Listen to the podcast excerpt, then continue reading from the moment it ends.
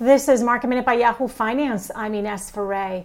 A fifth consecutive quarter of earnings for Tesla, with earnings per share on an adjusted basis coming in at 76 cents versus 57 cents expected by the street. Tesla now aims for 500,000 deliveries in 2020, reiterating its prior guidance. Also saying that in 2021 and 2022, Tesla plans to spend more than it previously forecast, some $2.5 billion in new factories and expansion for its electric vehicles. Peloton was downgraded by Goldman Sachs to a hold rating, citing the stock's massive rally over the past year.